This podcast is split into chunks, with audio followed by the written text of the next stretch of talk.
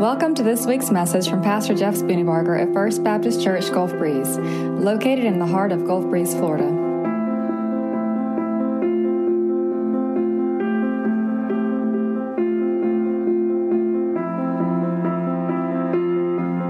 The message today is this that God calls us to follow Him. And the, the call to follow Him does not guarantee an easy, comfortable life. It means different things to different people, in that following Him is the same in terms of what we do, but where we follow Him leads us to different paths. But the promise is that He will never leave us and He will never forsake us. Let me ask you one question that I'm going to ask you again at the end. And the question is this If God has called you to follow Him, have you slaughtered your oxen and burned your plow? You're looking next to the person next to you and going, What the heck is he talking about? I don't own any oxen. My yard's not big enough, anyways. And I certainly don't have a plow. Well, in 1 Kings chapter 19, verse 19 and 20, there's a story of Elijah, the prophet of God, passing on the mantle to the next prophet. And the story goes like this Elijah is walking through the fields and he sees Elisha behind the last pair of oxen. There are 12 pair of oxen. Elijah is at the end. And as Eli or Elisha is at the end, as Elijah walks by, he takes his mantle and he places it over Elisha.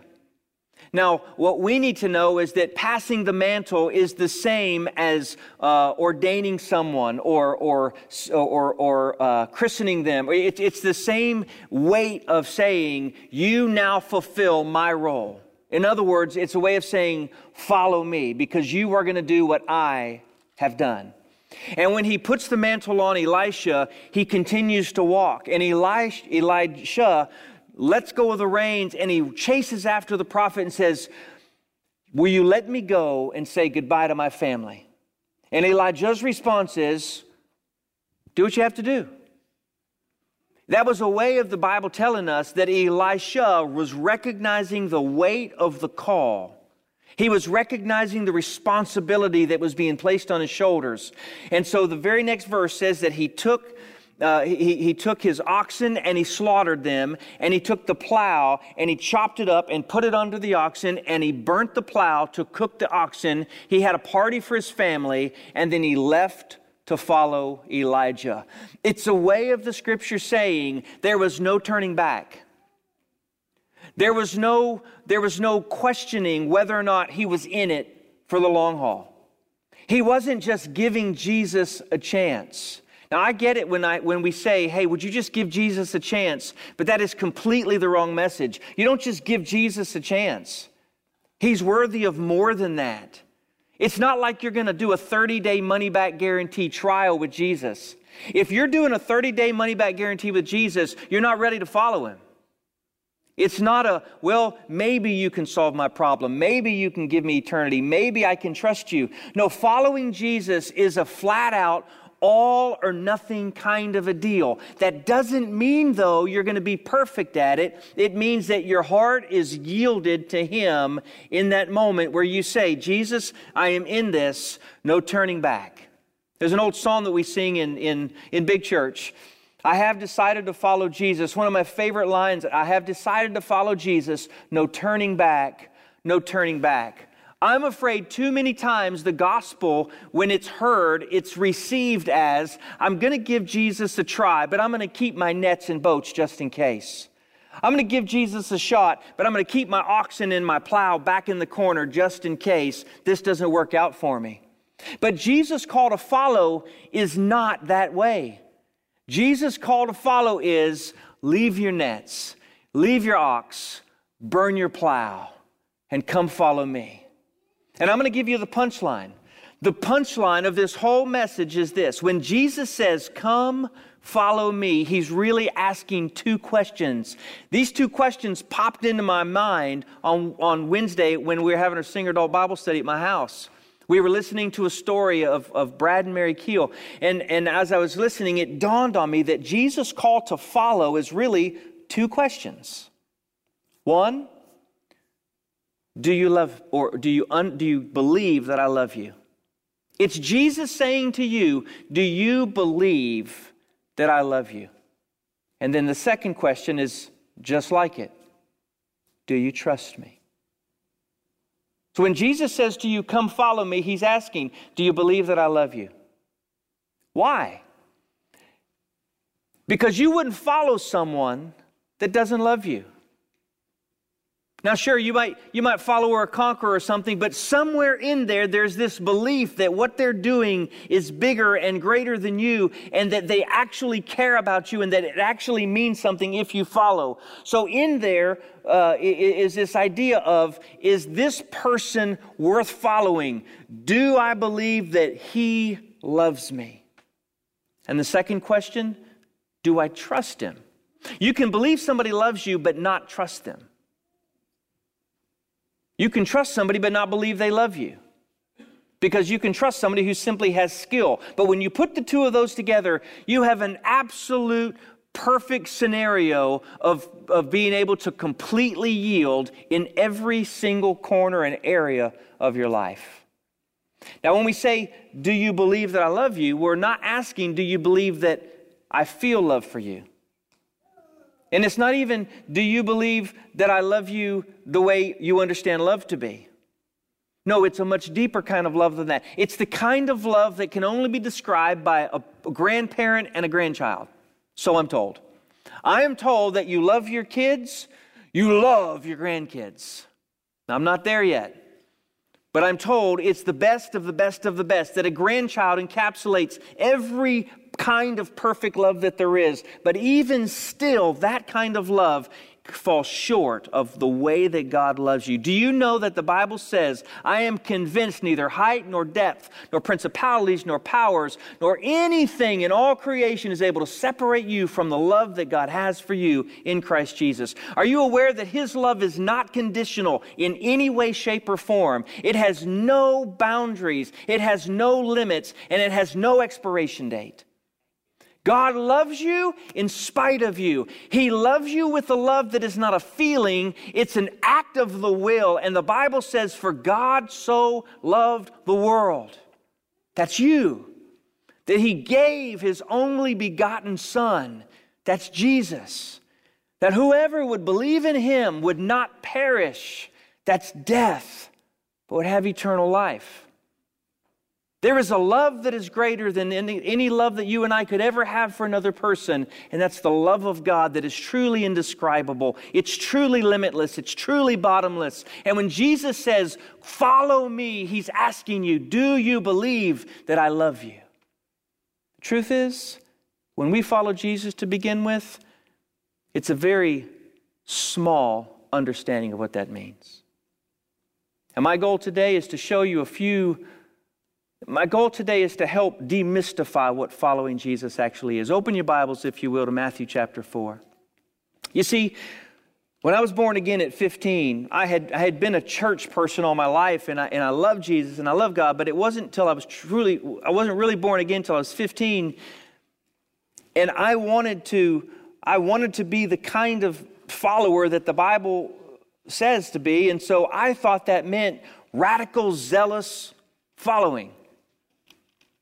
I thought it meant that I was supposed to sell everything I had and give it to the poor. And I thought it meant that I was supposed to die to myself, give up my dreams and give up my desires. I felt that it meant that I was to totally recklessly abandon all that I am and all that I would ever hope to be. And I really thought that I would be some dirt poor beggar living in a housing complex somewhere, serving and slaving away for Jesus. I really thought that that's what it meant if you truly were surrendered to follow Him. The other side of that is what so many fall into, and it's a belief that to follow him is like you would follow a person on Twitter. You know what a, tweet, a Twitter follower is, right? It's someone who says, I'm following you but really, I just want the quick quips and I just want the, the short, the short uh, uh, words of encouragement. And I may agree with you and I may not. I'm just going to keep up with you and I'm going to keep track of where you are and what you're thinking. And I might put some of that into my life. But at the end of the day, my life is my life, your life is your life. I'm going to adore you or acknowledge you from a distance. And that is not follow me. Follow me is truly a yielding of yourself, but it doesn't look always as dramatic as we make it out to be. In other words, I want to move out of the ditches and into the middle of the road of what following Jesus means. And primarily, it is a heart issue that looks different for everybody. For the Jernigans, follow me was, was into a place of, of great suffering. For another, it might be into a place of great wealth and, and uh, influence. For most of us, it's living a life that is mundane and ordinary and pedestrian most of the time. We wake up, we put one leg in, we put the other leg in, we pull them up, and we do life. And the danger in not understanding that the ordinary is where God does his best work. If we don't get that, if we don't understand that, we can always be discontent thinking that God is not using us or doing anything in us, or we can become complacent and fall to the other side just as easily. The truth is, follow me is simply learning to hear and obey the voice of God. And it's a daily walk allowing Jesus to be Lord of your life. In Matthew chapter 4, Jesus begins to call the first of his disciples. He begins by calling Andrew and his brother Peter. Chapter 4, verse 18, the Bible says, As Jesus was walking along the Sea of Galilee, he saw two brothers, Simon, who is called Peter, and his brother Andrew. They were casting a net into the sea, for they were fishermen. Follow me, he told them, and I will make you fishers of men. Immediately they left their nets and they followed him. They killed their oxen and they burnt their plow. Well, they did. But if you'll continue through the story, after Jesus was crucified, what did they do? They found their boats again and started fishing. And then going on from there, Jesus saw two brothers, James, the son of Zebedee, and his brother John. They were in a boat with Zebedee, their father, preparing their nets, and he called them. Immediately they left their boat and their father and they followed him. So we have the first four disciples that Jesus called Peter, Andrew, James, and John. What were they like? What kind of men were they? They were ordinary men.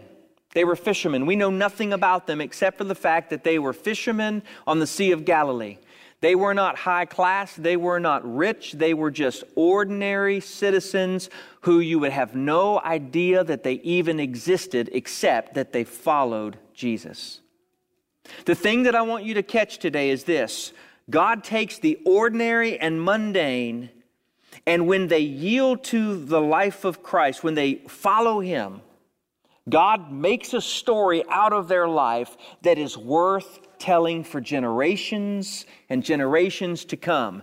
Now, here's the cool thing the greatest men and women of the gospel in history, you and I have never heard their name, but somewhere on this earth, their name is repeated over and over and over because in their little slice of life, they made an eternal difference and they were faithful to the task that God put before them. And because of that, they had a place in history. Oh, not just history, but a place in all of eternity.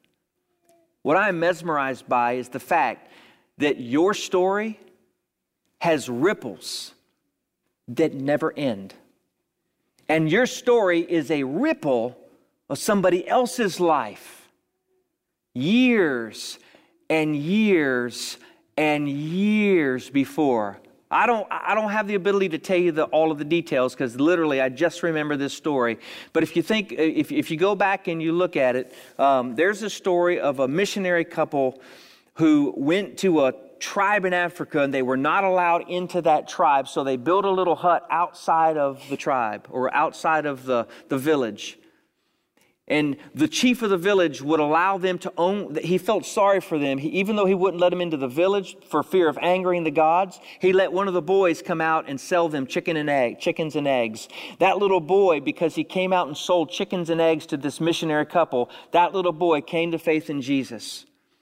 Well tragedy happened in that another child was born to this missionary couple and the mother died as a result of the childbirth the father was so despondent, he was so broken that he eventually gave the child away, left the mission field, and became an alcoholic. He abandoned God altogether, or at least he tried to run away from God altogether, because he had felt like he had given his life to follow Jesus, and all of his efforts wound up just hurting him greatly. And if you fast forward several years past that date, somehow or another, this young girl who was adopted became aware of a story to where that boy who was selling them chicken and eggs took the gospel back into the village and a large number of people in the village became believers in Jesus in the middle of the nowhere of Africa. And what, they, what, what she discovered was that sacrifice of following, the ordinary person who did that, God honored it and blessed it. And she actually went back and found her father and said, Listen, I want to tell you what God did.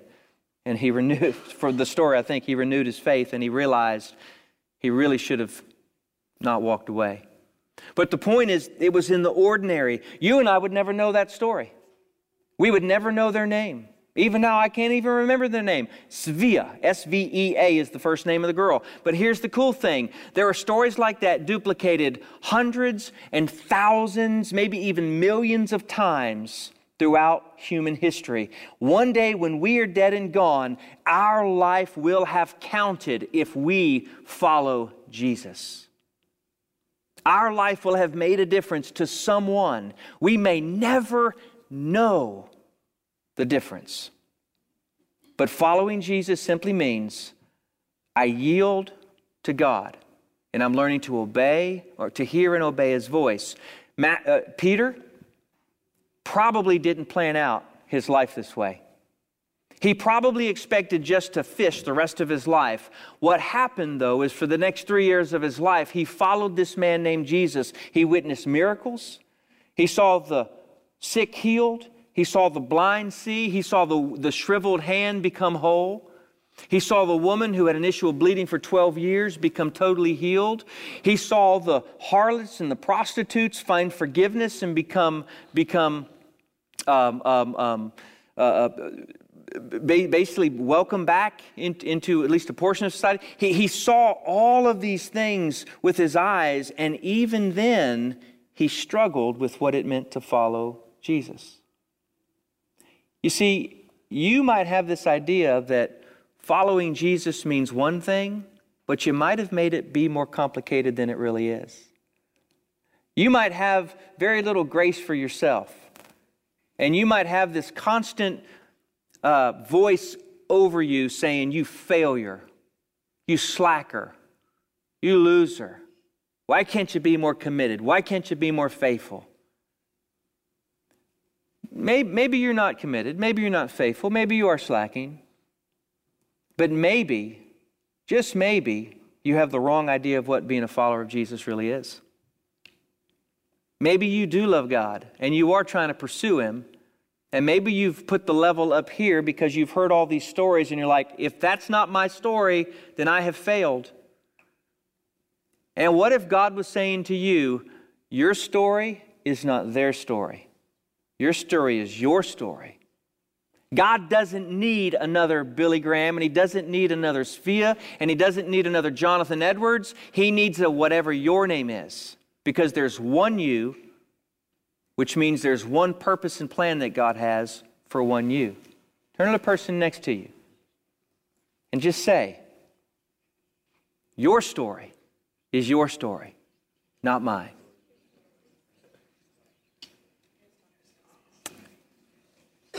So he calls and James, uh, uh, uh, James and John, he calls Simon Peter and his brother Andrew. And his calling was, Follow me. And then you skip over just a few chapters into chapter 9, you find that he calls another person. In chapter 9, verse 9, he says, As Jesus went from there, he saw a man named Matthew sitting at a tax collector's booth. And he said to him, Follow me. And Matthew got up and followed him. And while he was reclining at the table in the house, many tax collectors and sinners came to eat with Jesus and his disciples. And when the Pharisees saw this, they asked the disciples, Why does your teacher eat with tax collectors and sinners? And Jesus heard this and said, It's not the well who need a doctor, but it's those who are sick. Go and learn what this means. I desire mercy and not sacrifice, for I did not come to call the righteous, but for sinners to come to repentance. Who is it that God is calling to follow him? He's calling sinners. He's calling the broken. He's calling the busted and the reject and the outcast. You cannot be saved if you are self righteous. It is impossible for you to be born again if you think that you don't need to be born again. If you look in the mirror and you adjust yourself and you say, Man, I am looking good today. Dapper, I think is the way it's said. And if your heart says, I'm not as bad as they are, and if when you look in the mirror you say, Isn't God glad that I'm alive? Aren't I a gift to the world? Now, we might not be that flagrant or flamboyant about it, but the truth is, a self righteous heart is usually a very deceptive heart. We normally don't even recognize self righteousness in ourselves. It takes conviction of God's Spirit to show us we're not as good as we think that we are. You cannot be born again until you see yourself for who you really are. And the Bible says that all of your righteous acts are like filthy, stinking, rotten, dirty rags. That's not a message people want to hear today. They want to hear that they're okay and that they're good. I'm telling you, you are not good.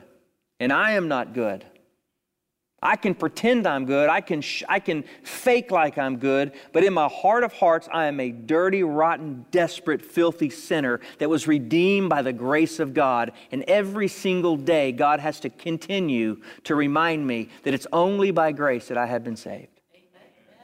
Only by grace.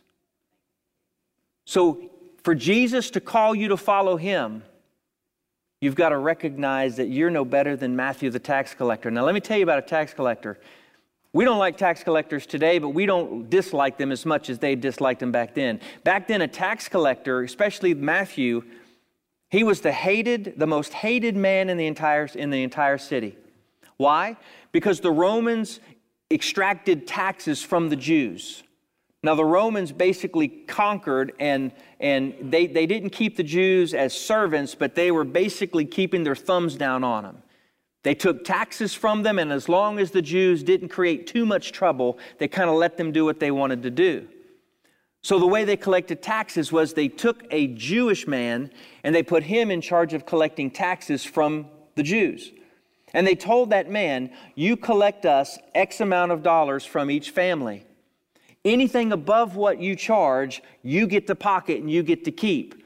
So not only was Matthew working with the enemy, working with the captors, working with the ones who had their thumb down, but he was also turning around and backstabbing his own people by taking money from them, and he was perfectly justified by the Romans in doing so. He was despised. And as Jesus was walking by, Jesus said, Come follow me. This despised man would never have been the choice of a Messiah for a disciple. What the Jews had in mind was Messiah was going to come and declare freedom from the Romans. He was going to be a conquering king, not one who would give grace and mercy to a slime ball like Matthew. And yet Jesus said to Matthew, Matthew, I'm offering you a relationship. And then he also called another one, Simon the Zealot. Now, zealots were a whole other category of people. Zealots were the ones who did not like the Roman oppression, and they thought that the Jews weren't going fast enough to declare freedom from oppression. And so they walked around as many assassins. They carried daggers inside of their cloaks, and they would walk through a crowd looking for opportunities to kill soldiers. They would walk through and stick a dagger up through the, uh, the crack in the armor and then walk away, and the person would, would bleed out. And so, who did Jesus call? He called fishermen. He called a tax collector. He called a zealot. We also know that he called a doctor. Matthew or the Gospel of Luke was written by a physician. He was brilliant. The way he writes the, uh, the Gospel of Luke, you can tell that he was detail oriented. He was, he was well educated. He wasn't just some ordinary, you know, run of the mill educated person. He was in an upper, upper echelon of people. We know that as we look at all the people that God has called, He did not make a difference if they were rich or poor or what color they were or what class of people they were. The gospel was for everyone as long as they were not self righteous, as long as they knew that they needed a physician. And so when God has called you, He's called you to follow Him. What does that mean? That means He's called you to learn to hear and obey the voice of God. It means that He's called you to yield to Him in everything. It doesn't mean that you're going to have to sell all you have and go to Africa. It doesn't mean that you're going to have to sell all you have and give it to the poor. I used to think that that was the verse that God was saying for everybody. You remember that? in the scripture? The, the, the, rich man came to Jesus and said, What must I do to be saved? Sell all you have, give it to the poor, come follow me. I thought that that was the litmus test for what it meant to be a disciple. No, that's what Jesus said to that man. Why? Because that man's problem was an idol was idolatry of stuff. That's what Jesus said to him. What he said to every disciple was, "Follow me," which means Learn to hear my voice and do what I say in your context of life. It's kind of funny because we automatically think that following Jesus means this awful, terrible thing. But it goes back to the question Do you believe that I love you? And do you trust me? Brad told us the story on Wednesday. Brad and Mary Keel. They were members of the church here 10, 12 years ago. Had two little kids. They're now bigger kids. They've since adopted a kid. They had a house over here that was 3,000 plus square feet. They actually had three houses. They had two in Gulf Breeze, and they had one in Pensacola. They rented the one in Pensacola. They sold the one in Gulf Breeze, actually to me and my family, and they lived on Sunset two story, giant two car garage. He served as a pharmacist.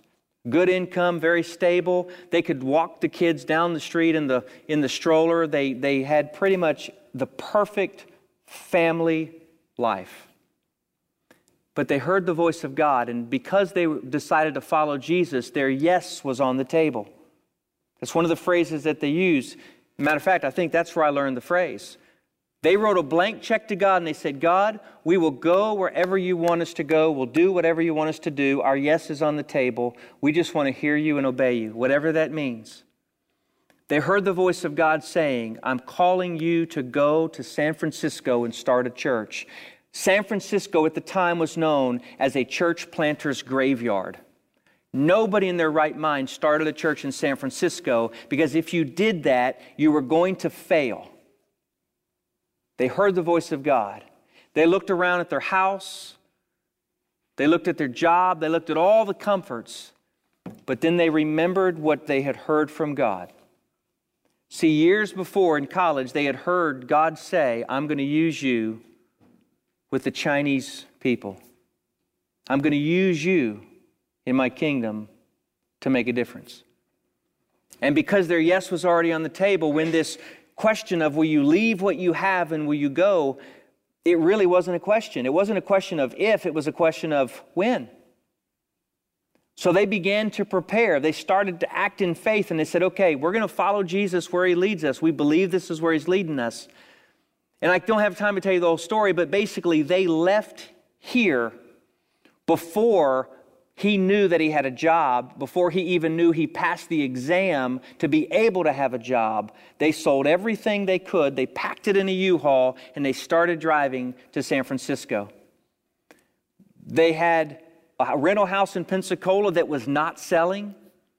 Literally, a couple of weeks before it was go time for them to move, they got a call from a neighbor. And the neighbor said, uh, Brad, your house is on fire. The house had a squatter in it and had caught the place on fire, so they no longer had to sell a house. You want to talk about confirmation of the will of God, right? They were concerned, what are we going to do with this house? We can't. Done. They settled. It was, it was, a, it was a wash. Before they sold their house here, they had to sign a, a lease for an apartment in San Francisco, which, by the way, their house in San Francisco was an apartment that was less than a thousand square feet. They went from 3,000 plus to less than a two little kids, and a U-Haul full of stuff. And they miscalculated, and when they got there, had to sell even more stuff. As they were signing the lease agreement, Literally, as the agreement was on the table and as they were signing it, they got a call from their realtor that said, We have an offer on your house. You want to talk about a fun life? You might be like, I don't want that kind of fun. But let me tell you something. You don't understand how sufficient God is until He shows Himself sufficient. And you can't see a miracle till you need one. If you keep supplying all of your life's needs, you'll never see the true hand of how God really can supply needs. It's not until we're desperate that we realize that God is all sufficient in every way that He needs to be. So, how do you get there from here? You say to God, My yes is on the table. Yes, I'll follow you. I want to learn to hear and obey your voice. One of the coolest things that I've ever seen is this. As I listen to people's stories, and, and, this is the reason I don't get discouraged a whole lot because I get to hear some of the greatest God stories on the planet through you. The reason I'm encouraged is because I see that the hand of God has been moving you for your entire life. God didn't call you when you were born again, He called you when you were born. And it just took until you were born again for you to realize it. His plan has been active in your life far longer than just that moment in history. So close your eyes and bow your head for a moment, if you will. I'm going to ask you again Have you killed your oxen and burned your plow? If not, what's holding you back? It's probably because you don't believe He loves you and you don't trust Him. I'm asking you to change that today. If you're here today and you've never trusted Jesus Christ, I want to invite you to trust Him. Say, God, I know I'm a sinner. I know I'm not righteous. I trust you, Jesus, with all of my heart. And I do ask you to save me. I am not worthy, but you are. This morning we're going to sing as we always do, but as we started the service, remember what I said? Let whatever it is that God is doing in you, let there be something that you do to note that. So that you can say, God, I've heard you, and I'm taking a step towards obedience. Will you stand to your feet? Maybe it's a prayer. Maybe it's telling the person next to you. Maybe it's kneeling or sitting, or maybe it's coming here. Maybe it's saying something to me. As we sing for just one or two moments, would you respond how God would allow you and call you to respond?